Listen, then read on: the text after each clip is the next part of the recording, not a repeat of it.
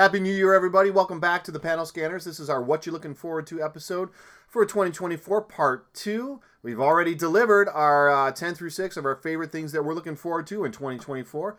Getting into the top five. Getting into the top five. You guys ready? What do you say? You ready to go here?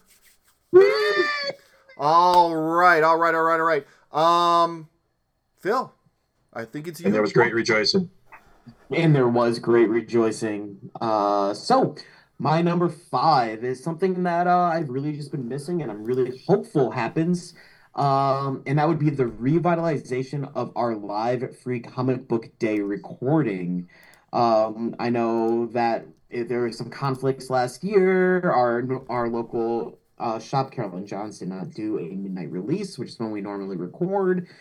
Uh, we'll see if that comes back this year. And if it is, that's one of the things that I love doing is it gives us a chance to be around our people and just have a good time and talk comic books for an incredibly long stretch. And I, I it's felt kind of weird not doing it the last what three years. We did the one in the afternoon the one year, but yeah, it's that event we haven't done in a while, and those are crazy fun.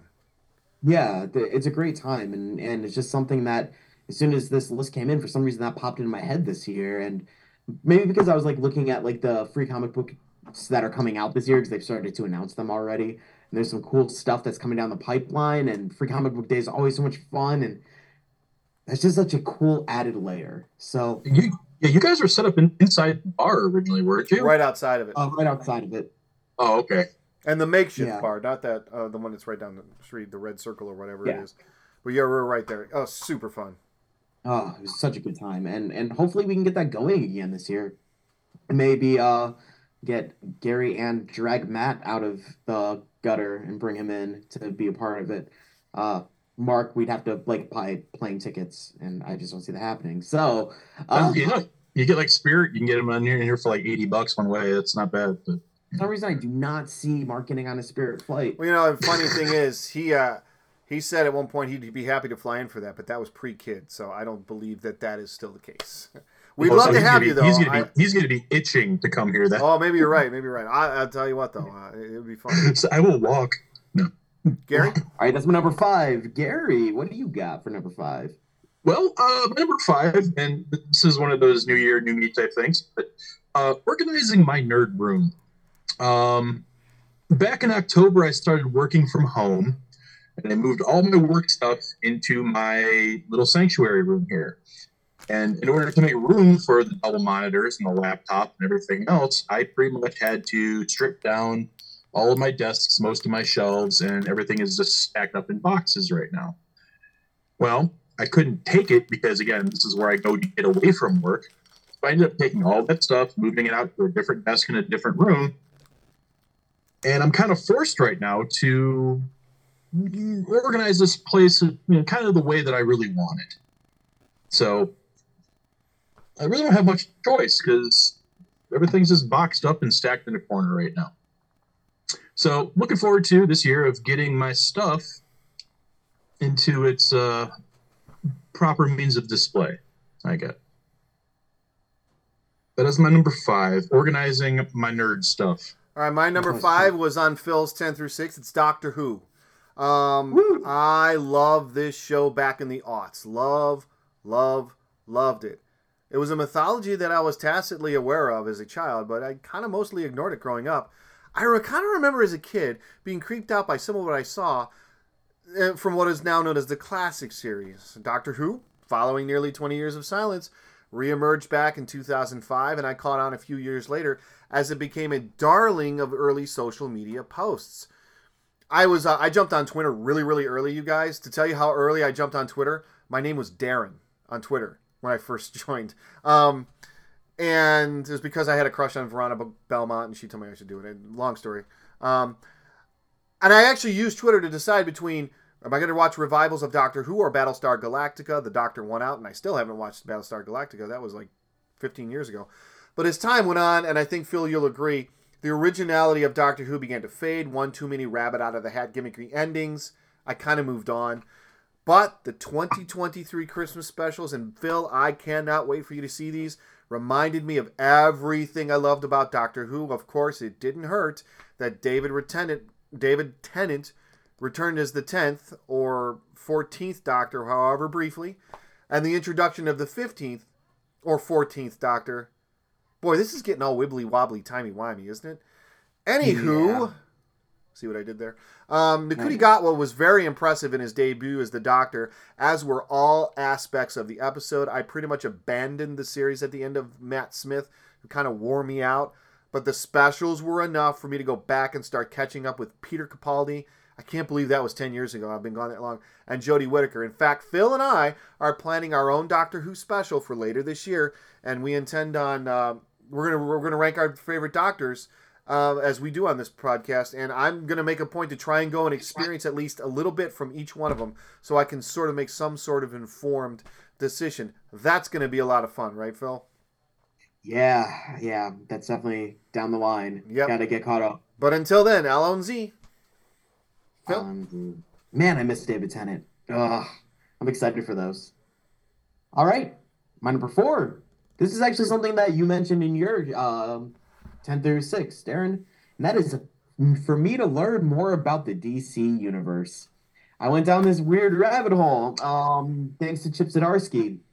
I, man, what? Daredevil was my pick of the month forever with uh, Six Stuck Pick Sayonara, and then Chip Zdarsky bowed out, and I was like, I'm not reading this man. Where is he? What is he writing right now? And I found out he'd been writing Batman for a while, and I was like, you know, I can I can read Batman without really having to dive too deeply into uh, DC. And then I found out some of my other favorite writers, like Simon Spurrier, is writing The Flash, and I was like, well, Spurrier's kind of goofy. Let's go down that route.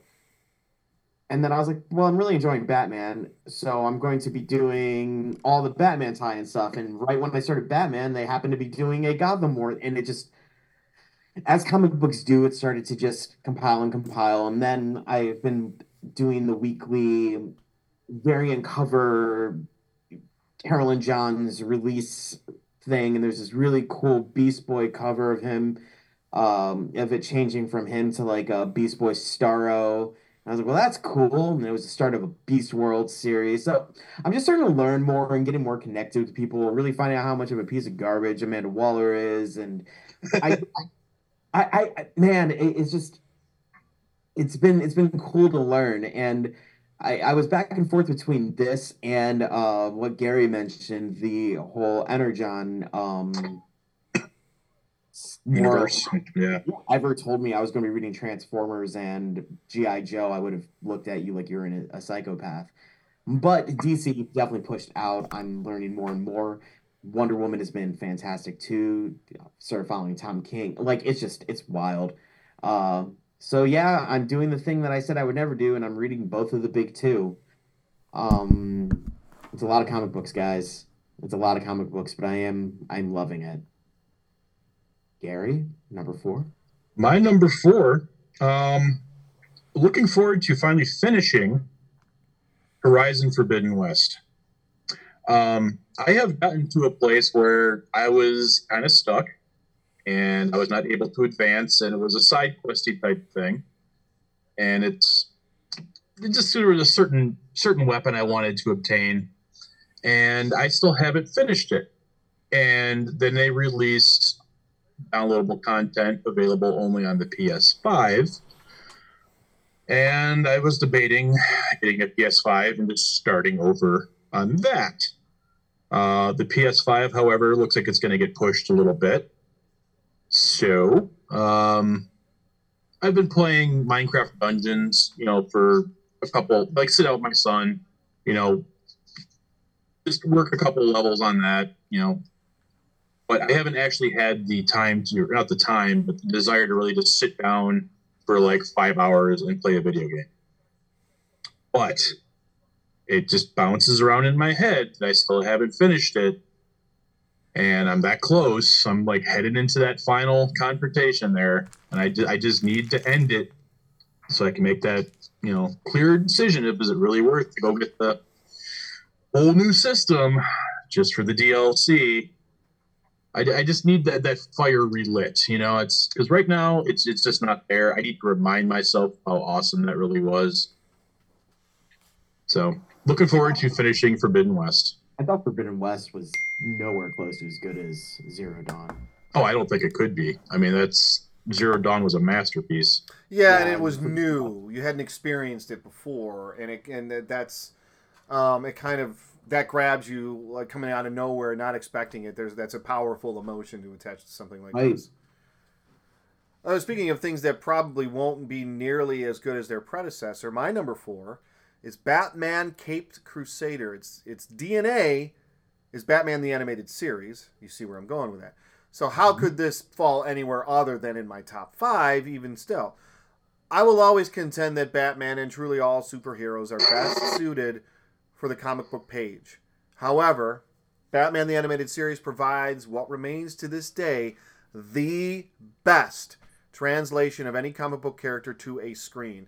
And we don't normally deal with labeling something as the best, but this has become almost a consensus among those who travel in our ever expanding pop culture bubble. It provided the template for so much that followed. I do not expect anything nearly as groundbreaking as Mark would say. To do so would be folly. But count me in for another round of noirish storytelling. Though, and I want to point this out, the Caped Crusader was a term that was primarily used for the 1960s series. Uh, so it does harken back to Batman 66, at least a tad. So I'm looking forward to seeing what the exact tone will be. Hopefully, we should get a first look soon.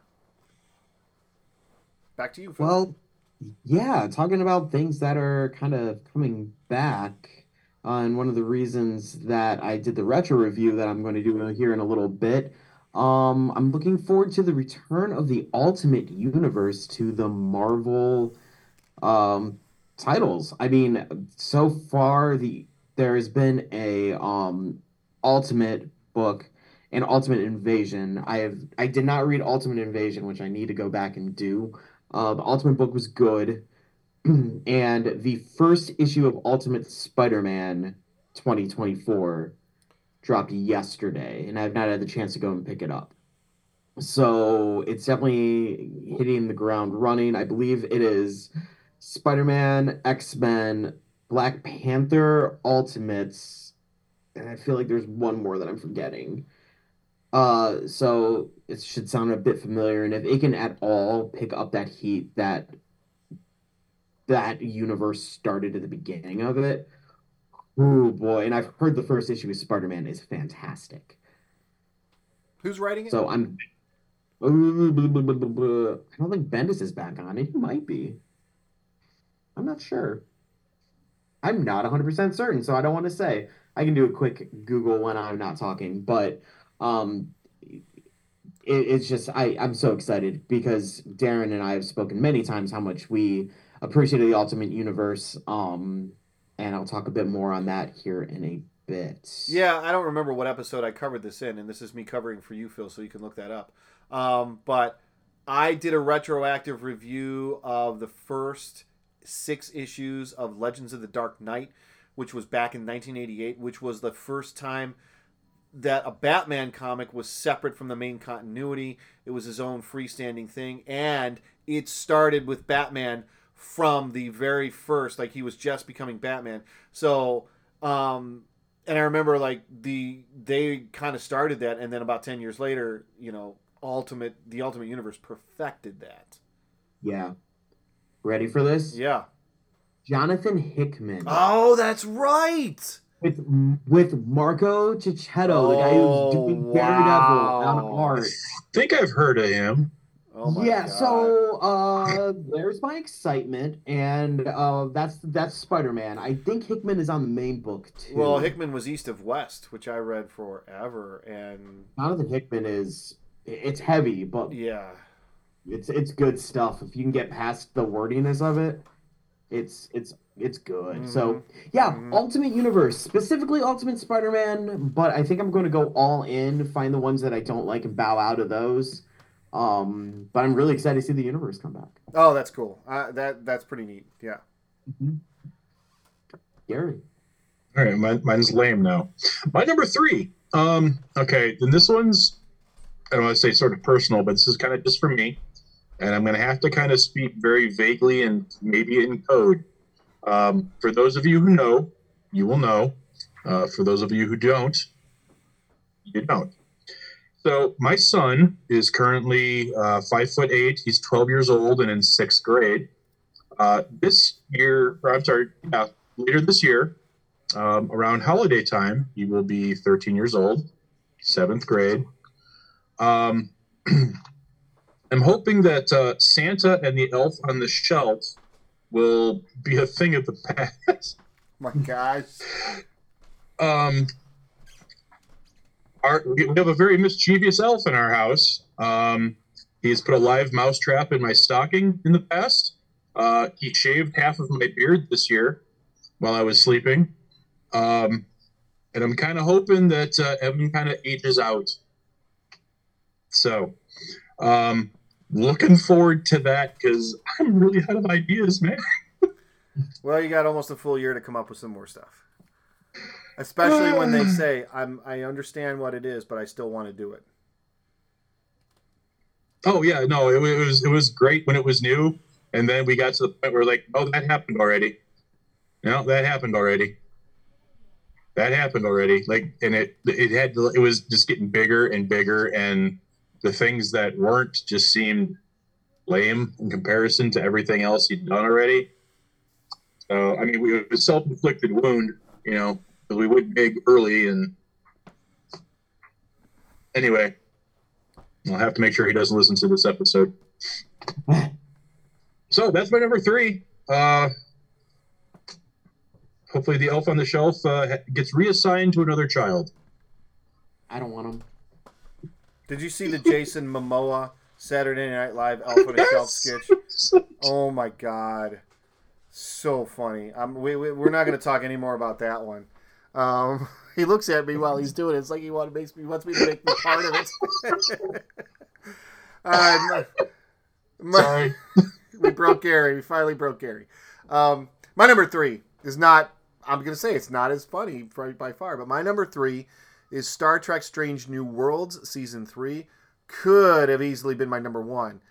It truly is my number one, if not for the fact that there is lingering doubt that it will happen in 2024 due to the SAG-AFTRA strikes.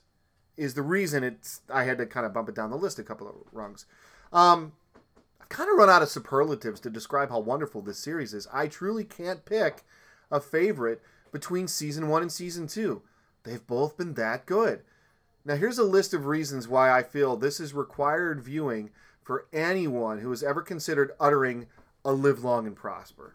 It doesn't take itself too seriously, setting it apart from Discovery and the first two seasons of Picard of the new Trek category that took themselves way too seriously, and truly some of the classic movies and series that took themselves too seriously also.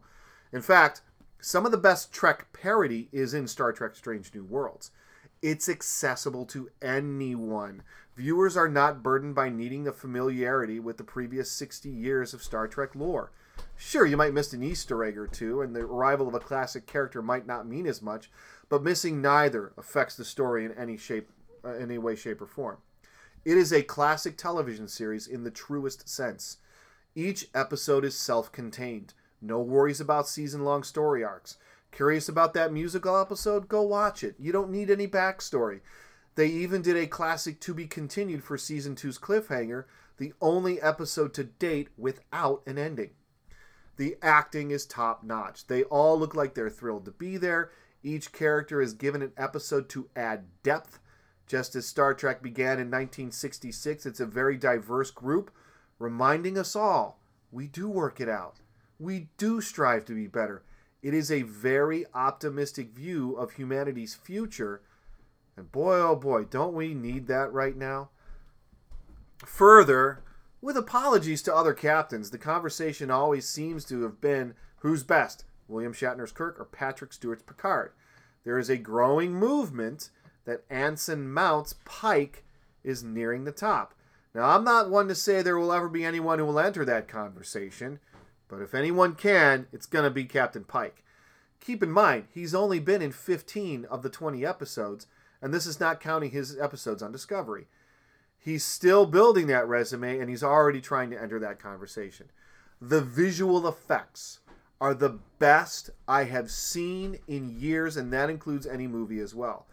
Um, as someone who has not been impressed with special effects in many years and leans heavily against CGI, I still think CGI looks fake and less authentic than practical effects.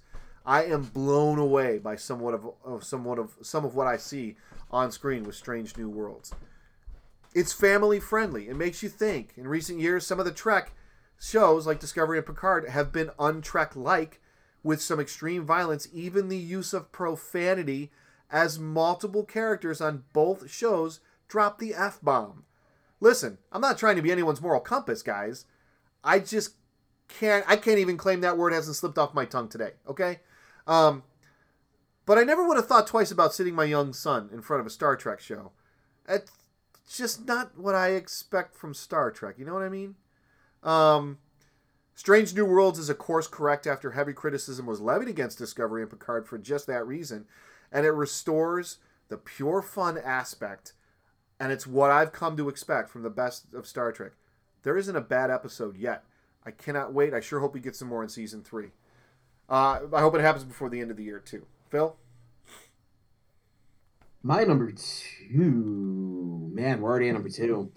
Uh, my number two is the not officially but officially announced Switch Two. Oh No.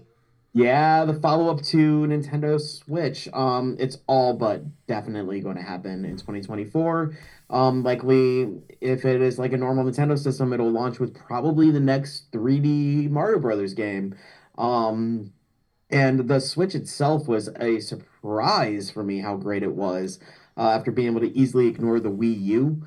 Uh, the idea of a theoretically more powerful and better Switch um, to be out there, hopefully backwards compatible and functional, will be unbelievable to see. Um, and first party Nintendo games are still like incredible. I there there have been so many good things that I played this year. Uh, and I mean, I thought I had shelved my Switch by, but um, Legend of Zelda: Tears of the Kingdom, as well as Super Mario Brothers Wonder, were shockingly great. Uh, I still haven't circled back and done the Mario RPG remake. Mm. There, there's there's stuff there that I I still want to play on the original Switch, and the only major like beef I have with the system is it, it's starting to chug a little bit. Um, if you if you were one of the people that played Tears of the Kingdom, you know it really slowed down, and obviously this could fix that. Um, and if they can figure out their little Joy-Con issue, that would be fantastic too. So if we get a more powerful Switch with good controllers, the Switch 2 will likely get purchased pretty quickly. Uh, so I'm looking forward to seeing all the announcements that are tied to it, all the um, reviews of it, and hopefully getting my dirty little mitts on it. So my number two, Nintendo Switch 2, or whatever it's going to end up being called, but the Switch 2. Gary. So the Switch 2 means that my PS5 is out the window. All right. Uh, my number two, and this is yet another one just for me. Um, as of uh, Christmas Day this year, I now have two engaged daughters. Whoa. Um, I had one, and now I have two. So I don't know if they have like immediate plans as far as like when this is going to happen, or but I got two weddings somewhere coming down the pike that I'm gonna have to shell out some funds for at some point. So I guess my uh, my number two is I cannot wait until these weddings are over and done with, or the bills are paid off, or what. Anyway, looking forward to both of those. Those are those kind of things that you think about, you know, when when your daughter's born, you know, her wedding day, and well, for both of mine, they're somewhere on the horizon. So Man. number two, uh, both of my daughter's weddings. Not fun, but you know, it's for me. So, all right, Aaron, number two. Well, I feel kind of a heel not picking those as my number two, but I'm not going to. And I think you'll understand right. why. Now, Phil, I will tell you guys, I, I, I often like, and maybe it's a little bit selfish, to see if you guys can guess my number one. And my number one is more of a personal uh, selection, But my number two, I want to see if either one of you can guess it, and it is something I've had. It's been on my what you're looking forward to list almost every year for the past five years. Any guesses here? And if you don't get it, you will slap yourself in the face when I tell you. Yeah, I'm trying to think And what I actually think there true. might be an outside chance that Phil has this as his number one. I don't think so. No, Okay. uh, it can't be Finding Gossamer, right? Because we had talked about that. No, Nah. it's not. I, I haven't. I, I, that's gonna be. That's coming, but not. That's not on my list. Superman video game. Mm, I am aware of no Superman video game coming. So Okay, that, that that was the what's under the tree thing. Okay, that's yeah, uh, yeah. what you what you looking forward to. Um, No idea, man. Are you ready? for five years? Here it comes. Cobra Kai season six. Uh, oh, I don't think I've written. Now you should have got that one right. Yeah. yeah. That that was I think three years in a row was my number one. Um, I don't think I've written more about any one thing on this podcast since we began back in 2012.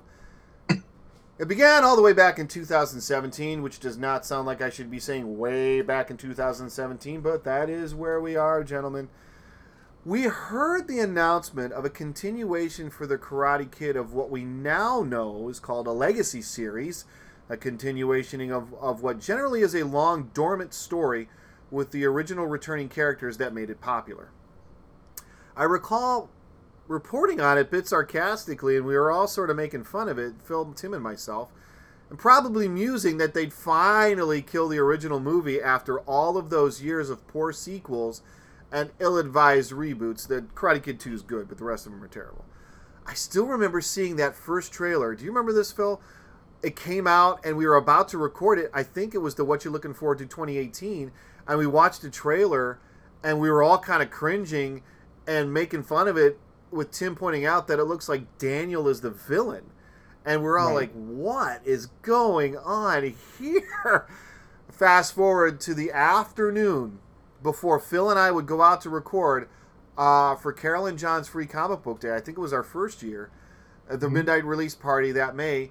YouTube Red had put the first episode out for free, and I figured it would be a good talking point for that night's event if anyone else had seen it. And Phil, I remember, a lot of people checked that out before they showed up.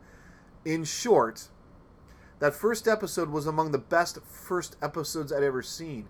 I remember Phil and Tim having a I remember texting you and Tim, Phil, and having a difficult difficult time convincing you guys I wasn't being sarcastic. It was so good. And then I remember our old friend Dan at the midnight release party who blew my Dan? Dan, you see I, I miss Dan. I Dan, I hope you're well, Dan. I hope you're well. I hope you're out there. I hope you're well. But he blew my mind when he says, "Don't you see what they're doing? Johnny is Miyagi," and I'm like, "Oh my god!" I couldn't. I was completely flabbergasted. In fact, my gabber has never been that flasted. Um, what has followed in the remainder? What followed in the remainder of season one and the subsequent five years is pure, inexplicable fun, incomparable, as I cannot think of anything to compare it with. Um, Phil, do you remember like you started watching the show and then we got into season two, and we just sat here. There's one episode of us just going, "How? Why? How is this this good? It doesn't make sense." Um, and listen, the series is built on 80s cliches and movie cliches in their purest form. There are some surprising twists, but more often than not, you can see exactly where the show is going toward a well worn cliche, but in the end, you wouldn't have it any other way, and you thank him for the journey. Is it a good show? I don't know. Cobra Kai is a show that, and tell me if you agree with this, Phil. It's a show that, if you explain it to the uninitiated, probably sounds like the dumbest thing they've ever heard. Yeah. Now, Mark and I are planning a pop up episode sometime this year because he's watched all five seasons, and we're saving his reactions to keep them organic. If he tells me that this is the worst show he's ever seen, I have no defense. I really don't. But oh my goodness, is it entertaining! Laugh out loud, face palm entertaining. While we do know season six is the end of Cobra Kai, we know that there's going to be a continuation of some form.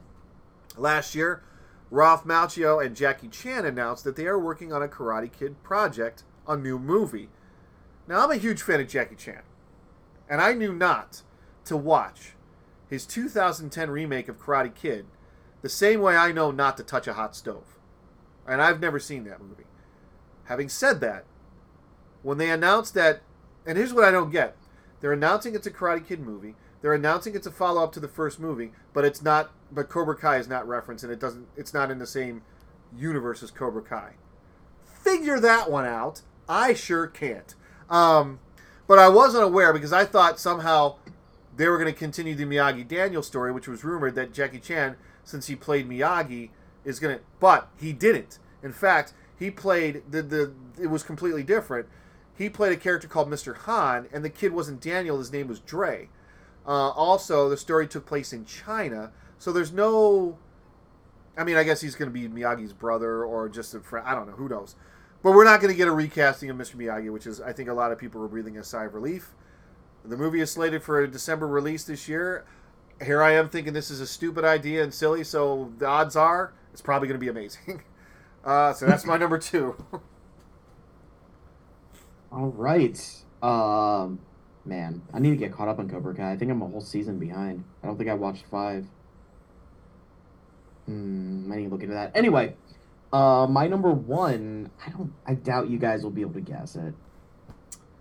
Number one. Well, I, I I know what it's not, and I and I'm gonna say it's no longer anything connected to the Marvel Cinematic Universe. No, no, I'm behind on that. And it's pretty much circling the drain at this point, from what we can see.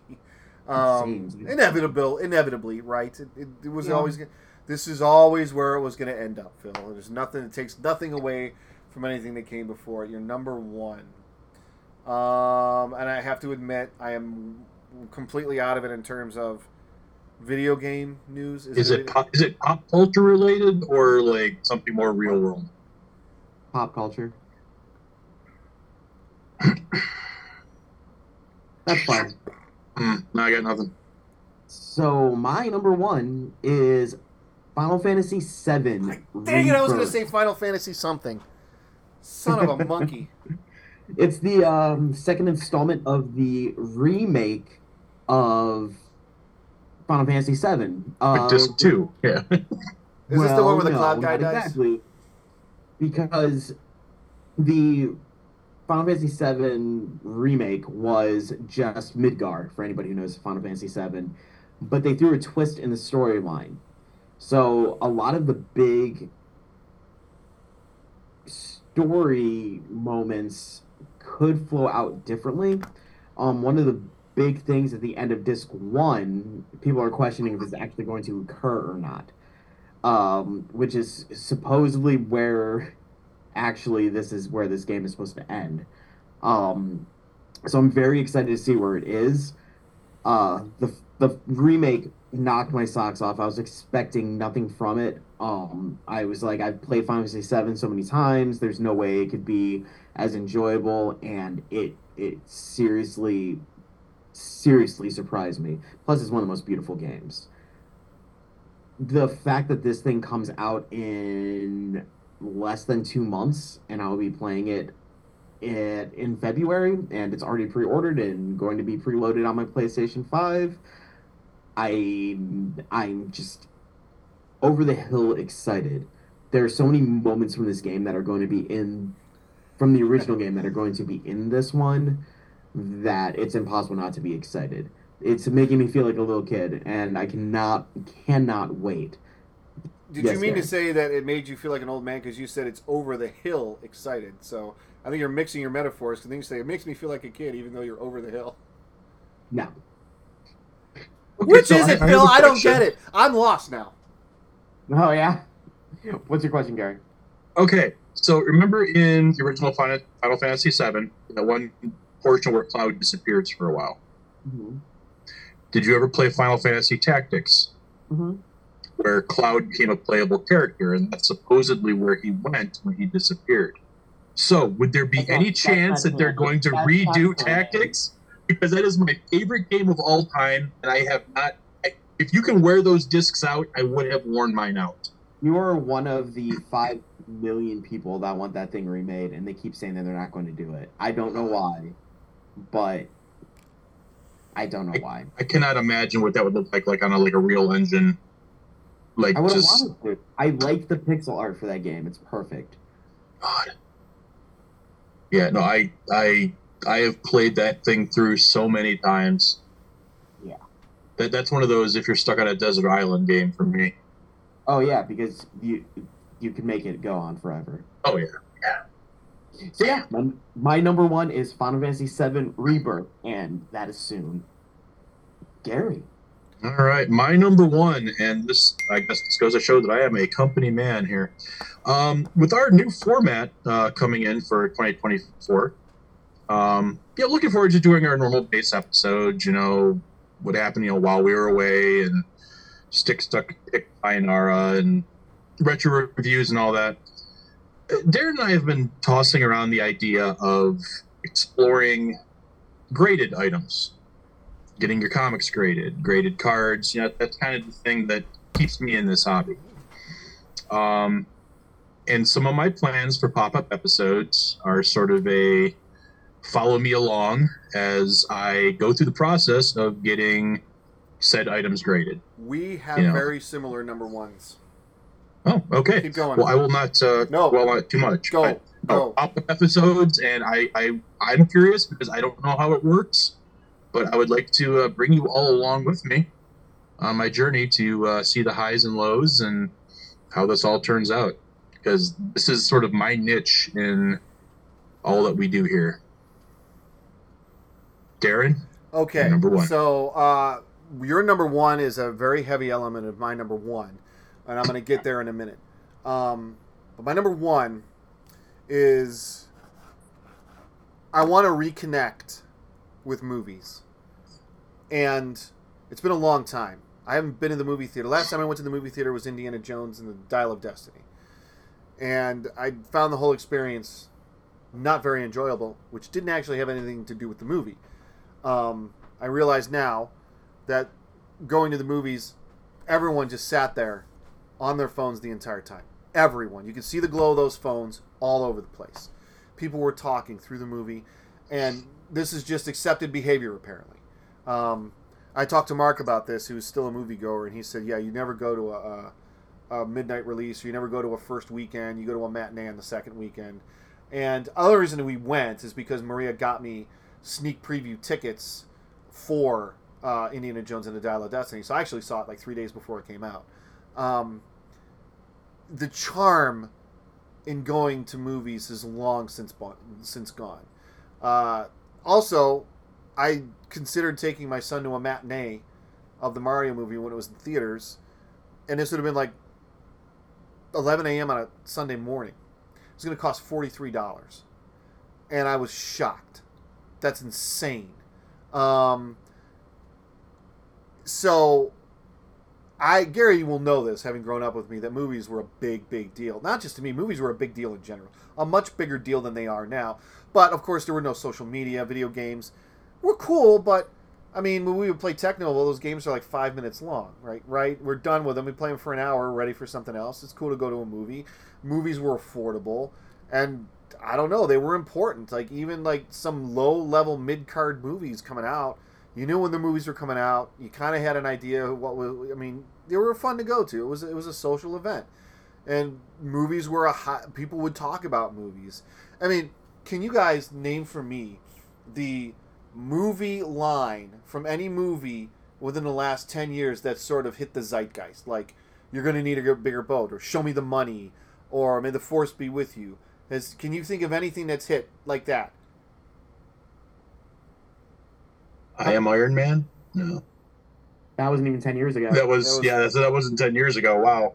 yeah so Um, but you see my point right hmm yeah so I, I and the movie theaters back then they were like these cathedrals to me all right and i loved it so um it's if movies feel authentic to the craft of making movies is completely different um, matt suggested i watch the i um, ilm documentary Industrial Light and Magic documentary on Disney Plus, which was basically about the formation of Industrial Light and Magic, which is the special effects company that cowboyed their way into the Star Wars special effects, and how they had to invent all that stuff. And it's just absolutely mind almost made me cry about how much I missed that and loved it.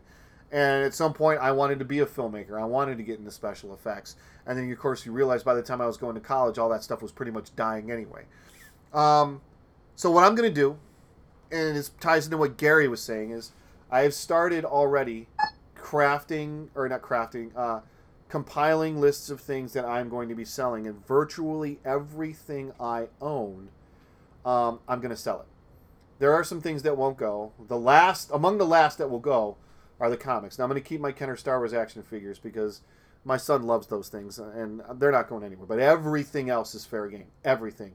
And what I'm going to do, and I've already started, is I am turning my basement into a uh, a 1980s movie theater, complete with concession stand and arcade. And I've already got the the 75 inch television because you guys have been in my basement. I can't really go that big, but I've already got a 75 inch television. And I'm talking, I'm going with uh, the the bunting and the painting, and I'm making the movie floor with the it's the whole thing. I got this. I've been planning this for several months. I've started it now, and everything I sell is going toward funding the renovation of my basement, which I'm doing myself, to create this cathedral to the 1980s movie house. And that's how my basement's going to be. It's going to be one full half of my basement, and that's where I'm heading and that's what ties into Gary's because I'm going to be starting to decide whether should I grade stuff and sell it or just sell it and let other people do it. So Gary, we're going to take this journey together, and we're gonna we're gonna put some episodes together, and we're gonna see how this goes. So that is my number one. That's cool. Sticky floors and all. Yep, I have some. I'm just gonna drizzle maple syrup every couple days, you know, down there. Um, I do have some things. And dump popcorn. I am making some concessions, no pun intended. I'm not gonna do like I, I found some old movie theater seats. No, I'm not doing that. I'm gonna have some real comfy seats. Not those freaking thrones they had. Like I felt uncomfortable. The seat was so big. Like I went with I went with Tim to see Indiana Jones, and he was I felt like he was 20 yards away, and he was right next to me. Oh, the recliner seats with yeah, the yeah. I, those things. I'm sorry, I don't know why they creep me out. All right. They well, it's a bunch out. of strangers sitting in the same thing, man. Like it's Right. So, um, that's my number one, fellas. I'm excited man. for it. I've already started. Right now, it's a complete and total mess. So, if there's anything you've seen of mine that you want, you have first. You have the right of first refusal. Let's put it that way. right. Well, uh, maybe I'll go shopping. All right. All right. Man, you both had like fairly personal things, and I'm like video games. Oh man. I already have my eye on an arcade one-up NBA Jam, the Shaquille O'Neal edition, for the arcade. Yeah. You, you, you find one of those four-player Ninja Turtle games, man. Oh, Let me know. I'll, I, They have I, I, I will one-up chip ha- in for that. Arcade One Up has one of those. That's on. That's on my short list. That that game, I will spend Evan's college fund playing. Man, that is I, I that feel is, like that is a good time. I feel like the four player one up machines are a little too tight. Yeah, it does look like that. I'll agree with you. Yeah. Um, so but I, mean, the odds that player- we're going to get four people on that aren't very high. So, but I agree. You're probably right. In fact, I don't think it's a four player. I think it's only a two player. Oh, that's just that's not turtles, man. Yeah, Yeah. but I mean, And come on, Matt, Gary, you and I, we could do a run of some turtles. I'm sure my little boy will be all for it. Oh, he keeps yeah. asking me, "Is the arcade ready?" I'm like, man, I haven't even cleared out the basement yet, CJ. All right. Well, spiraling out of my number three, let's move on to my retro review, which is the original Ultimate Spider-Man uh, that launched in, if you can believe it, 2002. really? I thought it was earlier than that. No, it's 2002. Wow. Um, I was originally only going to read the first volume, and I spiraled hard and read the first four. Oh wow. Um, so if you are somehow unaware as to what Ultimate Spider-Man is, um, they launched the Ultimate Universe in the early 2000s, which was basically like a retelling of some key superheroes and um, going down a different path with them. Specifically with the Ultimate Spider-Man, the first six to seven issues are actually a retelling of the first appearance of Spider-Man. Him getting bit by the spider, him wrestling, Uncle Ben getting killed, uh, him coming to terms with him having to accept responsibility for having the power. Um, so it, it, it was kind of like a retread. It was more long winded, but it, it was a retread. And I remember the first time I read it, I was like, okay, you know, the only thing I think that they did that I thought was kind of cool um, that was not originally told was that his father, Peter's father, prior to his death, had been working on a um, adhesive science experiment basically and that's how he was able to actually finish the formula and make his spider webs which i thought was a cool little addition. So it actually made a little more sense how a teenage boy would have been able to accomplish making uh, what he does. Um, and he doesn't even do that until he has heightened senses from getting bitten by the spider. Uh, so as as stated the first six seven issues are, are just kind of a retread. Um, one of the main differences is that the person that Peter doesn't stop who robbed the wrestling um, manager ends up coming to rob Aunt May and Uncle Ben's house. And Uncle Ben basically makes a comment that you probably have more money than me, and he chuckles and he gets shot and killed. That is like the main difference there. Um, Mary Jane is presented as kind of a very attractive girl, but a brainiac. Um, she's friends with Peter at the beginning, so she's already introduced. Uh, their relationship develops throughout. It's definitely starts more as a friendship, and then she's the first person that he tells that he's Spider Man, um, and that is his like push um, to continue to kind of stay out of the limelight with his secret identity to protect him and uh, her and Aunt May. Um, when Gwen is introduced, she's re- introduced as kind of like this rebel. She is new to their school. Um, she actually sees uh, a, a character that is an addition of Flash Thompson's friend Kong kick Peter Parker in the butt and knock him into his locker.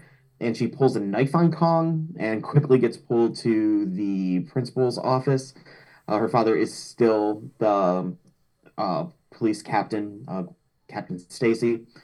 And there's a little bit of a um, issue with her family as well, where she ends up almost becoming like a ward of um, Aunt May down the line. But she finds that Aunt May and Peter are like a safe place for her, and Mary Jane has like a weird feeling about her.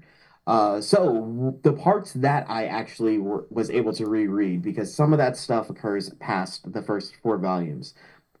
As stated, volume one, kind of your rehash. That's issues like one through six, seven. Volume two is your first introduction to Green Goblin. They were figuring out what was going on with Peter, thought that his he was getting killed by the spider bite, which it looked like he was going to be. Um, and then they find out that it basically gives him powers. So Norman injects himself with the same thing that they had in the spider that bit Peter, and he turns himself into the Green Goblin.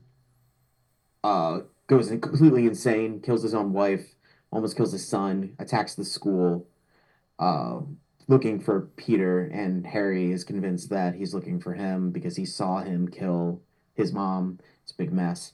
So he vanishes.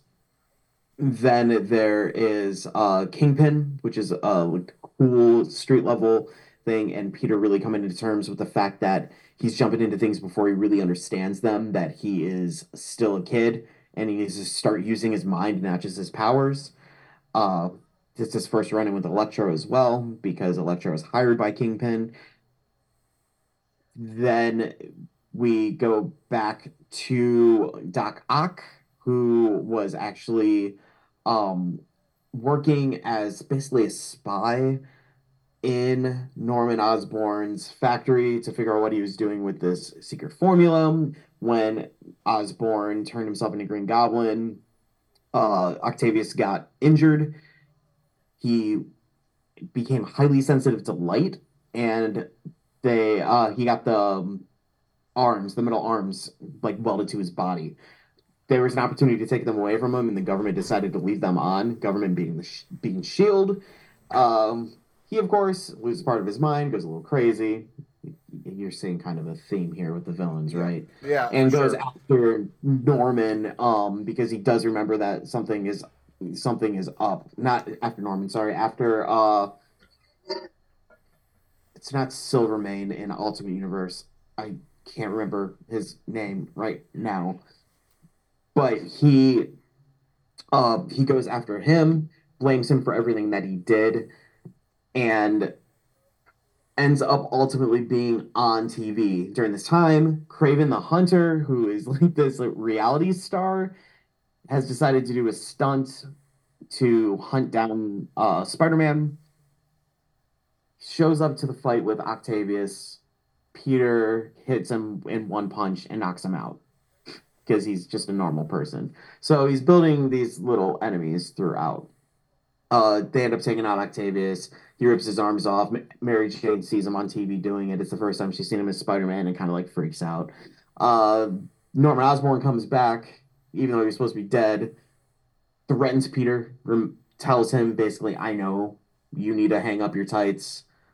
I will kill Mary Jane and your aunt if you don't do what I tell you to do. Peter freaks out, meets Nick Fury. Nick Fury is basically says we aren't supposed to know that he threatened you. We kind of illegally tapped him, so we have to wait until he actually does something bad before we can do anything. And Peter freaks out you know, he's like 15, 16 years old and um, ends up trying to take on Norman on his own. Norman grabs Mary Jane, and that allows Shield to help them him out. And it's a big fight. Ultimately, Harry takes out his own father and then passes out and that's kind of where I stopped, um, just due to time. I, I'm going to actually continue to keep reading it because it is just as good as I remember it being. Some of the stuff didn't age as great. There's a Car- Carson Daly reference, uh, pretty early in there, uh, and a couple other small things like that. Um, but o- overall, it's it, it is it is exactly what I remember it being a fresh taste as to what a teenage Peter Parker could have been um with like slightly more modern world going on around him. And it may be beneficial enough for me to at least read up until spoiler Peter Parker dies in the Ultimate Universe, thinking like issue 110 or something like that. It's pretty it's it's it's a bit of a stretch out, but that's where we get Miles. Um and since Miles is our is like basically an accepted Spider-Man. Like if you say Spider-Man at this point, they're like, well, do you mean Miles or Peter? It's no longer, oh my God, someone other than Peter is is Spider-Man. Uh, so that I can kind of see what's going on in this new Ultimate Spider-Man because it looks like Peter is back. So regardless, uh, as a as far as retros go, I went into this unlike frequently where we go, oh man, there's a chance I'm going to hate this. I went in knowing that I was going to have a good time, and I was not let down whatsoever. Bendis did something special with this series, and it honestly was the only comic book I had read for a very long time. Um, I told Darren that actually when we started the podcast all those years ago that the only thing I had read in recent memory was Ultimate Spider-Man. Yeah, and Miles really was only about a year or so old at that point. Um, because it was 2012 we started, and Yeah. he kind of comes in later. Um, where do you rank in your favorite Spider-Man artists, Mark Bagley? I mean, he's up there. He's at least consistent. You can generally tell exactly what he's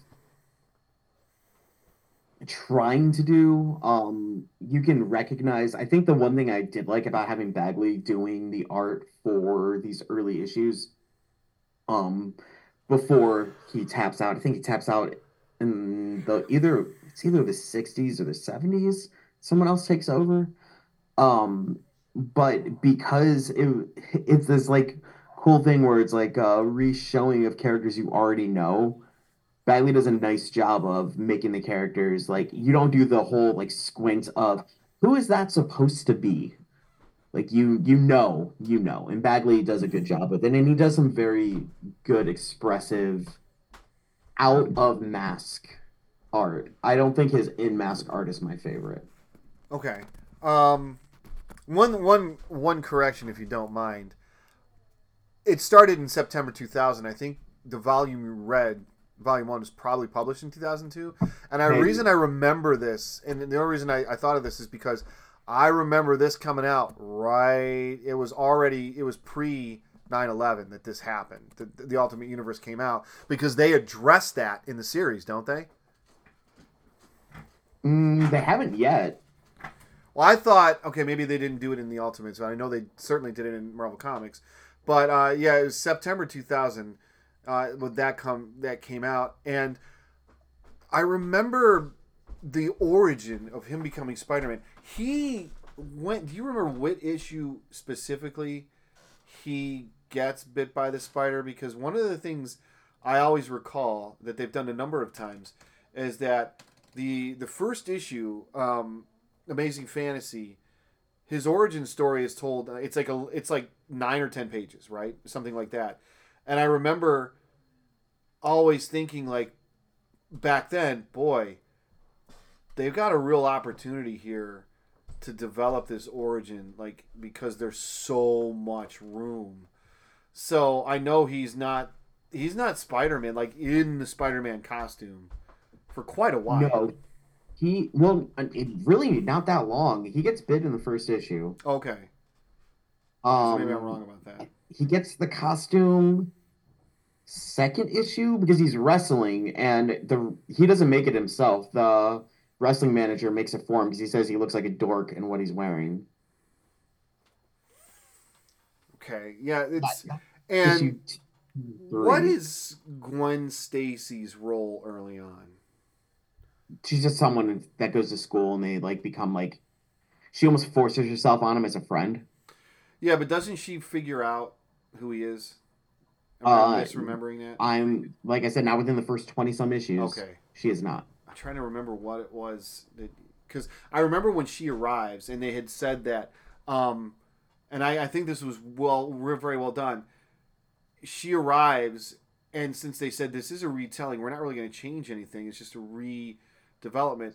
There's always sort of a sense of dread around her because you know her fate already. And I remember them doing a very effective job of reminding you of you know uh, we're probably still going to bump this girl off so don't get too comfortable well they they actually mess uh, with the reader quite a bit by yeah. uh, having basically a retelling of the scene everyone knows the scene of gwen oh, stacy's yeah. death where green goblin throws mary jane off the bridge and he catches her the same way he catches gwen in that issue and they end the issue with him holding mary jane making you think that she was dead yeah, that Ultimate Spider-Man.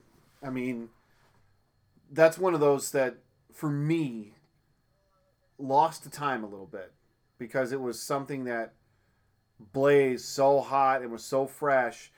But I do think to some degree it was almost overshadowed a tiny bit by the Ultimates and the X-Men.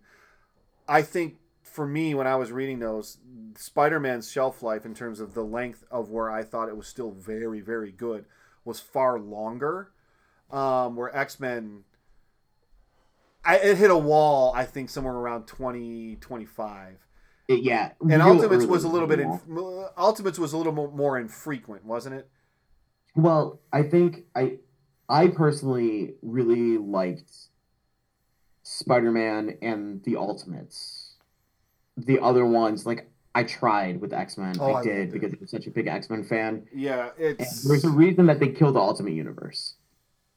Well, I that thing fell apart. And do you remember the first appearance? What in when you see Nick Fury in this Ultimate Spider Man? What was his? What did his appearance look like? What do you What do you mean? He's- like the way he actually looked? What did he look like when he shows up in in the Ultimate Spider-Man?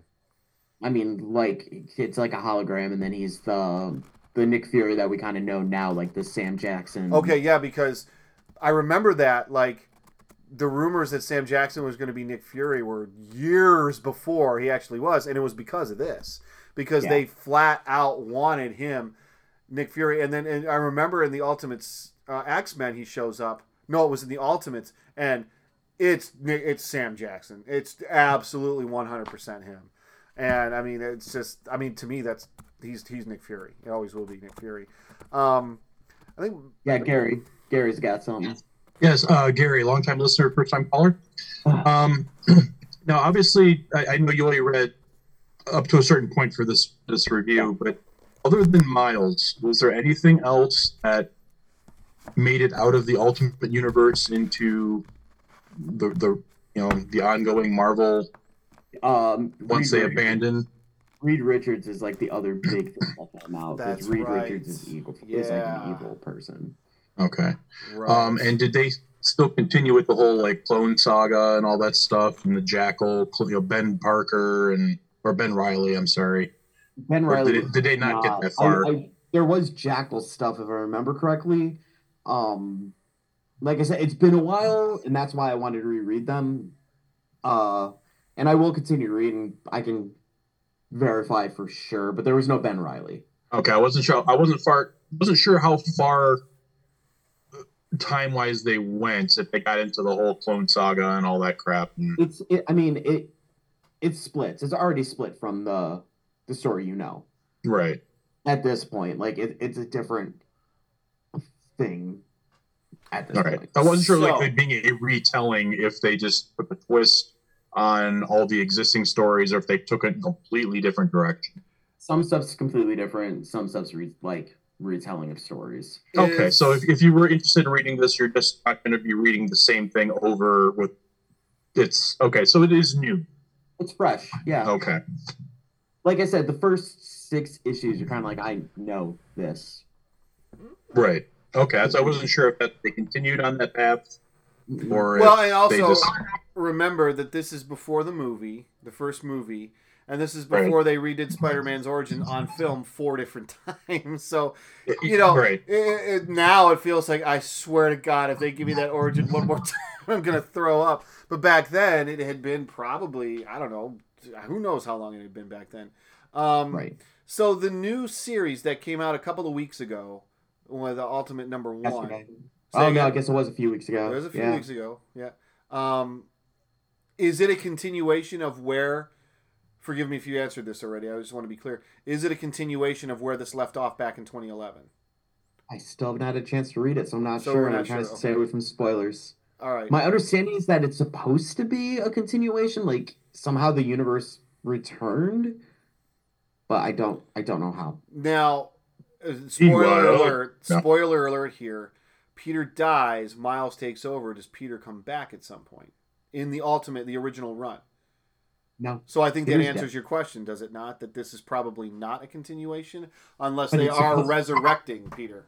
it, it's supposed to be, and that's the weird thing is that Peter is the front runner. So I don't, I don't know. Hmm. That's the thing. I'm like really looking forward to reading it. It just life has been too much. I'll get to it. I'll let you know. Okay, I'm interested. life. I mean, this is one of like, and I know if Tim Tim does listen um, to the podcast, and he was so enthusiastic about this back then. In fact, it was, he he cited this as the reason he got back into comics, and he and I were trading some of the comics I was reading uh, with this, and he was winning because like Ultimate X Men, Ultimates, and Ultimate Spider Man for sure were just absolutely fantastic. It was some of the best. Um, I love Mark Bagley's art, and of course our, our, our good buddy Clevelander My, Brian Michael Bendis doing the, the, the, the Lord's work on this one. Um, Yeah. I, I, I think this is what he was. Brian Michael Bendis was a known quantity back then, but I think this vaulted him into another stratosphere and kind of got him skyrocketed him to the part where we know him today as one of the great creators over the past 20 years or so. Right. Chronologically, how does this fit up against the new 52? Well, this is way before. Way. Okay, I so this think- this was this wasn't like, one of them wasn't the answer I to think they other were ones. New Fifty Two.